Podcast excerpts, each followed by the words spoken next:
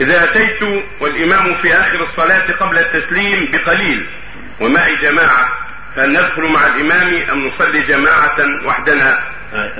إذا أتيت والإمام في آخر الصلاة قبل التسليم بقليل ومعي جماعة فهل ندخل مع الإمام أم نصلي جماعة وحدنا؟ وما هو الدليل على أن تكبيرة الإحرام تكفي عن تكبيرة الركوع إذا دخل مع الإمام في الركوع؟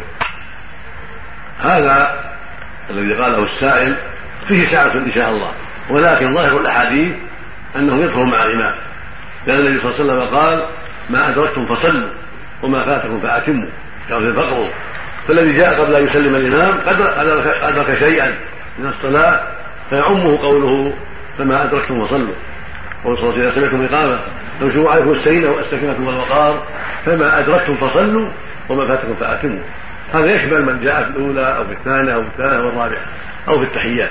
الحج يعمه فإذا دخلوا معه الصلاة وجلسوا التحيات أو سجدوا معه سجود أخير هذا هذا أفضل وأوفق لظاهر السنة وإن صلوا جماعة بعد سلام الإمام في أي مكان المسجد فنرجو أن لا حرج عليهم لكن النصيحة فيه والذي أراه أفضل وأولى بالسنة أن يدخلوا مع الإمام ولو كان في آخر الصلاة أخذا بالحديث هذا أدركتم وصلوا فأتموا أما قول بعض العلماء أنها تجزي تكبيرة الإحرام عن تكبيرة الركوع فهذا مستنده أنهما عبادتان من جنس واحد فدخلت الصورة في الكبرى.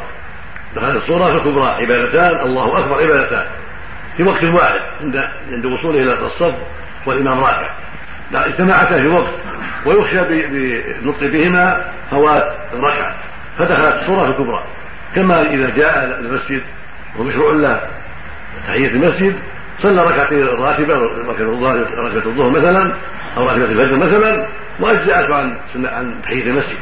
وهكذا الفريضة إذا جاءوا يصلون الفريضة أجزأته عن تحية المسجد ودخلت في الصلاة الكبرى. فهذا من من أدلتهم. وكذلك لو اغتسل غسل جنابة بنية الحدثين أجزى عن الوضوء. لأن الوضوء عبادة صغرى دخلت العبادة الكبرى. فإذا نواهما جميعا أجزأت.